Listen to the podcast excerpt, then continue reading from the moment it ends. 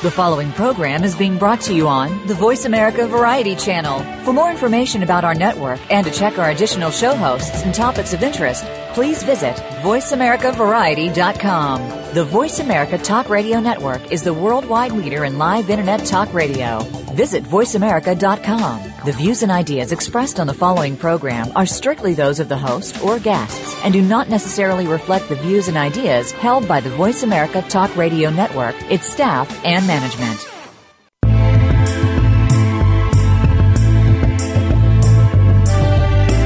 Welcome to Patricia Raskin's Positive Living, the program that brings you practical and inspiring principles for living more authentic, engaging, and passionate lives. Created by Patricia Raskin, a catalyst for positive change. All comments, views, and opinions are solely those of the host, guests, and callers. And now, here's your host, Patricia Raskin. Well, hello, everyone, and welcome. Welcome to Patricia Raskin Positive Living on Voice America, America's Voice. All right, and we have a great uh, we have a great guest for you today. Her name is Elaine Chaika, and she is an author, and she is a linguist, and she's a scholar, and she has a real specialty in working with dogs. And she's really an amazing lady who's done so much. And I want to welcome her to the program. Welcome, Elaine. Welcome. Yeah, nice to I'm have glad to be here. Yeah, nice to have you on the program. I know you've Yeah. won many awards, you've written many books, um, and your work is very much about speech and actually psychotic speech. What does that mean? Well, that was only one of my two big research interests. Uh, I uh, a psychotic speech is uh, that some schizophrenics and people with other psychoses, some of them speak very strangely, but in definable ways. And psychiatrists, originally following Freud, tried to explain this speech by saying that the psychotic person's mother didn't love them, and when the person was a child and said to his mother, you don't love me, she would punish him and say, yes, I do. And uh, then, the, because of that, the child never learned to communicate because he saw that he was unloved and yet his mother denied it. Hmm. Well, Uh, oh, Elaine, how does that relate to looked at linguistics? I looked at schizophrenic speech. Uh, at that, uh, a friend of mine, I also, by the way, have raised four children. Right, Elaine. And I've been married Elaine, can you hear me? Can you hear me? I just want to ask you a question with that. How do you relate all of this to linguistics in terms of childhood and speech? How does that tie into Well, your study of linguistics? First, I found there was absolutely no case histories that followed that pattern. I went to a mental hospital. I looked into their diagnostic files, uh, with permission, of course, and nowhere was there any proof that any of these schizophrenic patients, uh, you know, felt their mothers didn't love them and their mothers punished them for saying it. That was the first thing. The second thing was, as a linguist, I am trained to analyze language. Hmm. And, um, and I analyzed the language of the psychotic speakers and saw that they had a problem probably in their brain frontal lobe um, position. They, they had a problem in speaking that had nothing to do with being punished by their mothers. Mhm. They have uh, too much of certain neurochemicals, Hmm. and that causes them to talk, keep on talking randomly, um, making no sense, and so forth and so on. Mm-hmm. So, Elaine, when you worked with linguistics, how did how did you help people? Because if they have that issue in their brain, can that be overcome? How do they compensate for that? Well, they give them medication. Mm-hmm. I mean, there's, there's antipsychotic medication. Okay. Um, and um, when they're really in an episode, of course, they have to be hospitalized. All right. So Now- there is care for them. In terms of your whole work with linguistics, you've authored textbooks on that. You're now author, authoring a book on dogs. How did that come Right. about?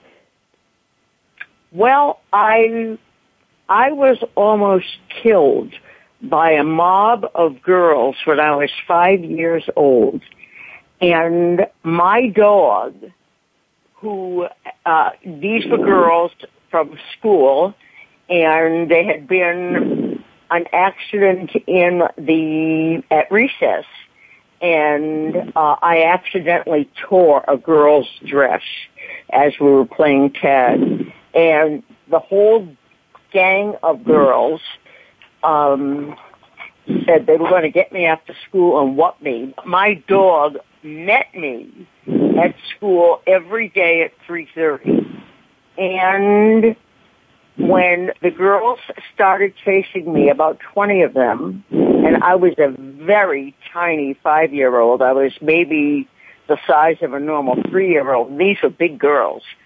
Um, the dog herded them. Absolutely. Um, uh, kept them in a tight formation and kept them far enough away from me so that they couldn't touch me. And he uh he did that until I got home and then he let the girls go run away while I ran into the house.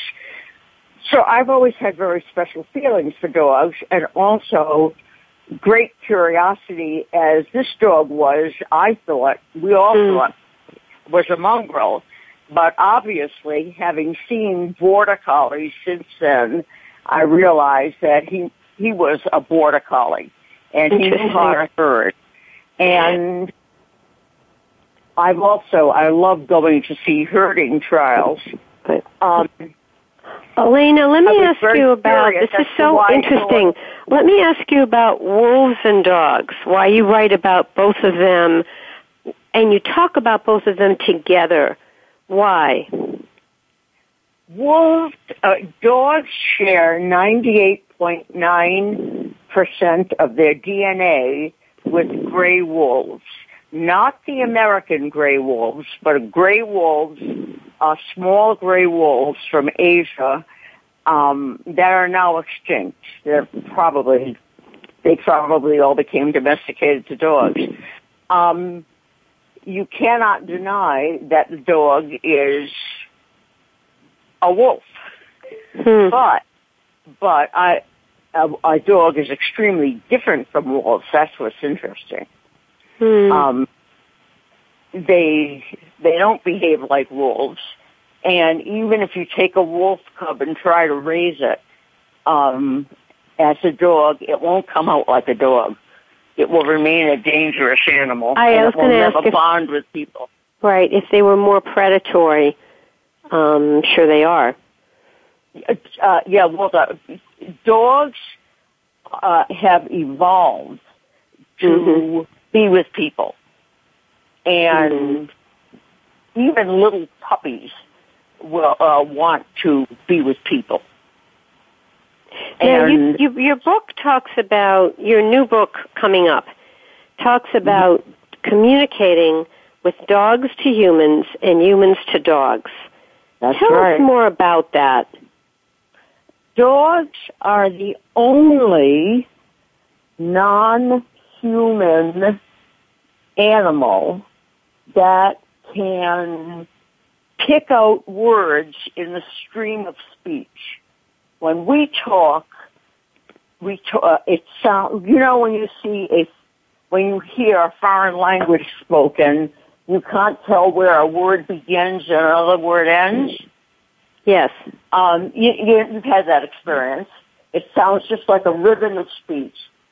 Well, our ears, once we know a language, uh, our brains automatically take that stream of speech and chop it up into individual words.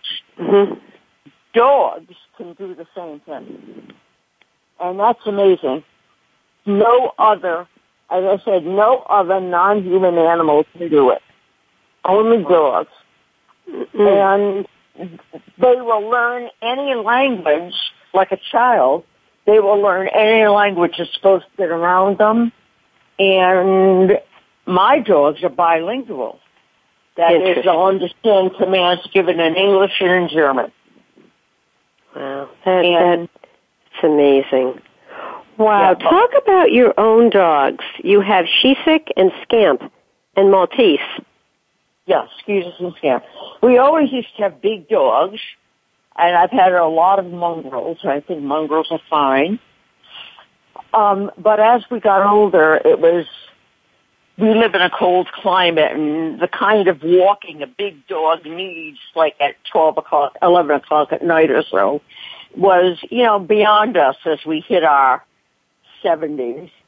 So I got Maltese because they were small and they didn't have to be walked so much. Hmm. Um, to my surprise, I found that they were incredibly tuned into people. They stu- when they when you first get them, they study.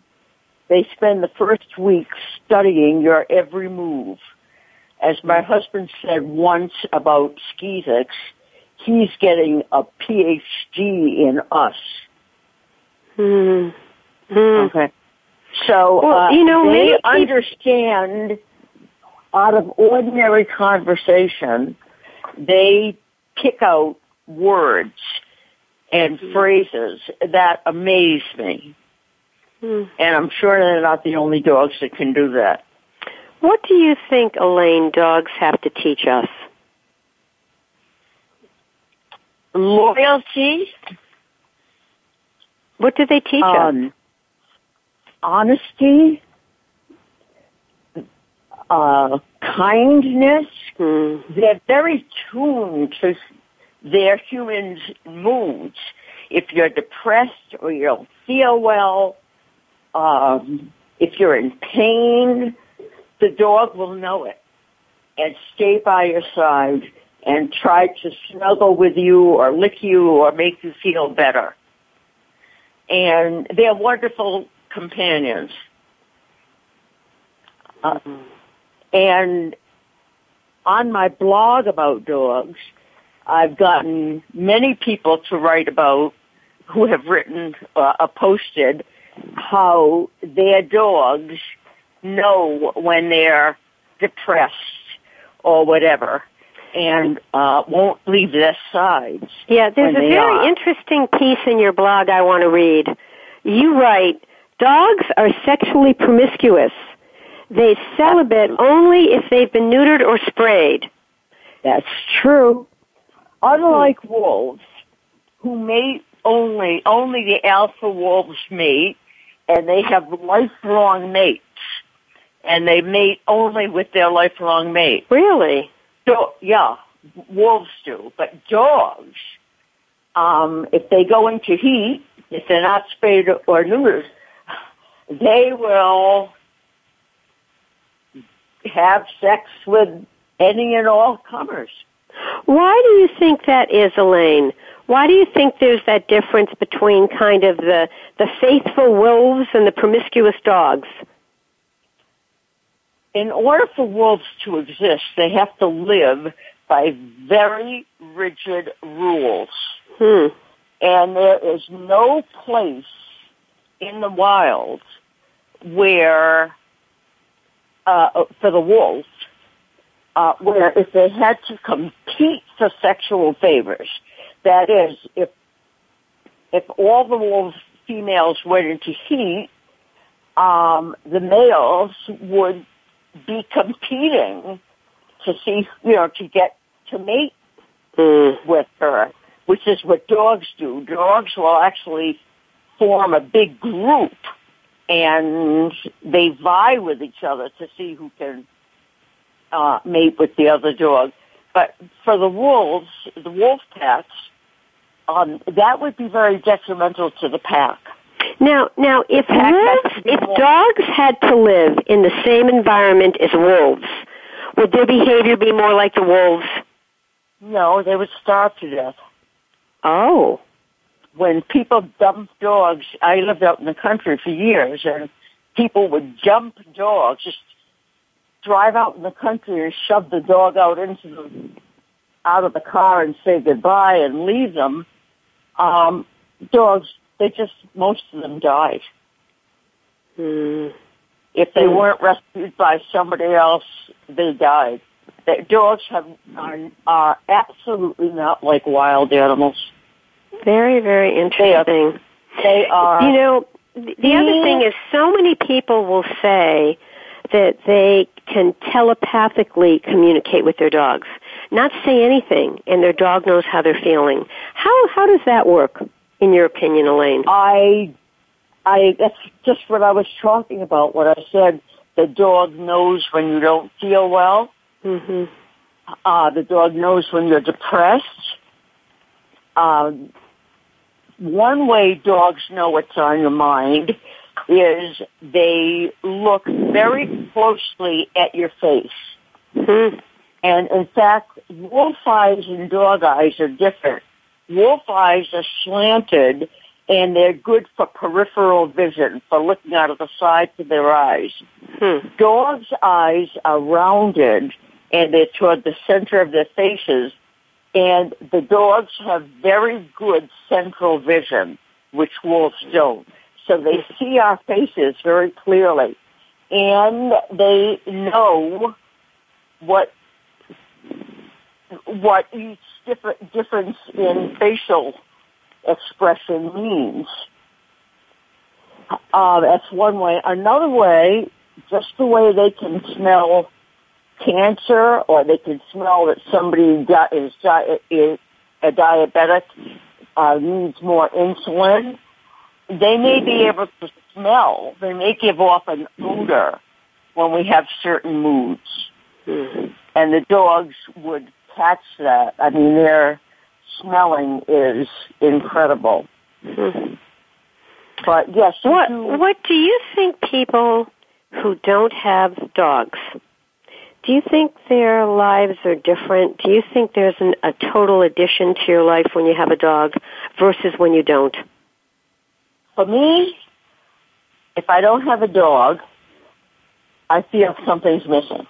Mm-hmm. But I cannot speak for all people because people are different. And some people don't feel that way. They don't feel that they've missed out on anything. Mm-hmm. I mean, if you want that kind of relationship, and it is, you get into a relationship with a dog. And if you want that kind of relationship, having a dog is very rewarding and a great treasure. But if you don't want that kind of relationship, you know, there are people who don't seem to want any kind of relationships. I don't know, but Right. uh, I can't judge for all people. It's it's very much like having a child in a way, isn't it? Absolutely. I've raised four children and had dogs all the time. All my kids had dogs. Mm-hmm. And it's interesting. As adults, they all have dogs. Um, my dogs helped take care of my kids when they were little and watched out for them. Uh, but it is sort of like having a child. The difference is the dog doesn't answer you back. Yeah. The dog doesn't become a teenager. Yeah. So that makes it a little easier. It makes it a little easier. oh yeah, it's it's very much dogs don't hold grudges. Mm-hmm. Uh, Right. They're very forgiving. Very forgiving. I've heard that so much. I want to let our audience know and our listeners know that people can post their dog photos on Facebook at Amazing Dogs, Yours and Mine. Amazing Dogs, Yours and Mine. And is that the title of your new book, Elaine? No, because I don't want people, the new book is not going to be, people will think it's a book about dog tales, you know, it, it's not. It's all about how dogs evolved and why and Mm. things like that. And, um, how dogs communicate, how humans communicate to dogs, so forth. Um, I also have a blog called Dogs and Wolves. Dogs and Wolves. Dogs and Wolves dash smart old lady Okay. Dot blogspot dot com. All right. Dogs And- and Wolves dash smartoldlady.blogspot dot com. All right. Right. And a lot of the stuff that's in that blog will be in the book. Okay. People Not can also it, people can also find you on our on, on Twitter. So Twitter would be our amazing dogs. Facebook is amazing dogs dash yours and mine. And we want to get the, the name of you, you're spelling correctly. It's Elaine Chaika. Did I say that right? it's pronounced Chaika. Chaika. Elaine Chaika. And I want to tell our listeners that your blog is fascinating. I mean, really, it's so much about the evolution of dogs and the way they think and wolves. I mean, it's really fascinating, and you have some beautiful pictures and beautiful pictures of your dog as well. Well, the pictures at the bottom of the blog are all my dogs. Yeah, dogs looking at them. uh, or, and different dogs I have. The red one was Pooh, who guarded our property for 14 years. And what kind of dog is he? Uh, it, she was a, a, a Chow Chow. Beautiful. And the Chow Chow is one of the nine breeds that's closest to the wolf today. Wow. You can see that in, in the face. There's no, there, Yeah, you can see that. she- The yeah. Totally loyal to you. Totally loyal to your family. Mm. She What attacked anyone who tried to, she thought would try to harm you. Well, that's that's real protection. What about Skeezix and Scamp? What kind of dogs are they? Well, they're Maltese. They Beautiful. are, they are the oldest breed that was specifically bred to be companion dogs. Mm. The breed is at least 2,800 years old. Mm. and uh, they are they are toy dogs. That is, uh, they're not supposed to be more than seven pounds, but and a lot of them are only four or five pounds. But they do. You can you they'll be bigger. If some they they can be ten pounds or uh, whatever. But anyway, they're small dogs, and they want they take their companionship duties very much to heart. So wherever you are, they go. If you get up and to leave a room and go somewhere, they go ahead of you and try to figure out which way you're going to go so that they'll be there when you get there. Mm. Beautiful. And Uh, want to let people sit- know they can see more of this if they go on your website, ElaineChaika.com, correct? No, no, no. That's my editing website. All right, My- so it would be Dogs dogs and wolves dash smartoldlady dot blogspot dot com. That's right. All right, and That's also they can go on Facebook, Amazing Dogs, yours and mine, and Twitter, Our Amazing Dogs. Elaine, thanks so much for being on the program. It was really great. Well, I hope I didn't talk over you too much. You were great. It was wonderful to learn so much about dogs and about the history and about how uh, you know how they're such a beloved part of your life and so many people's lives. Thank you so much. Oh, All right, thank you. folks. You're an excellent interviewer. Oh, thank you. Thank you. All right, folks, remember, stay healthy, stay happy, get the support you need, and know you can make your dreams come true. Until next time, I'm Patricia Raskin, right here on Voice America, America's Voice.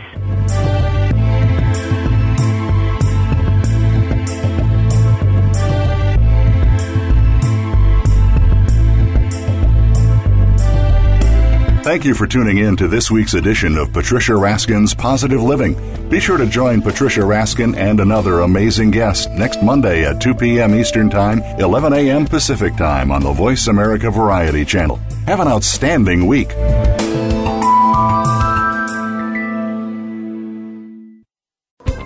Thanks again for listening to the preceding program brought to you on the Voice America Variety Channel. For more information about our network and to check out additional show hosts and topics of interest, please visit VoiceAmericaVariety.com. The Voice America Talk Radio Network is the worldwide leader in live Internet talk radio. Visit VoiceAmerica.com. The views and ideas expressed on the preceding program are strictly those of the host or guests and do not necessarily reflect the views and ideas held by the Voice America Talk Radio Network, its staff, and management.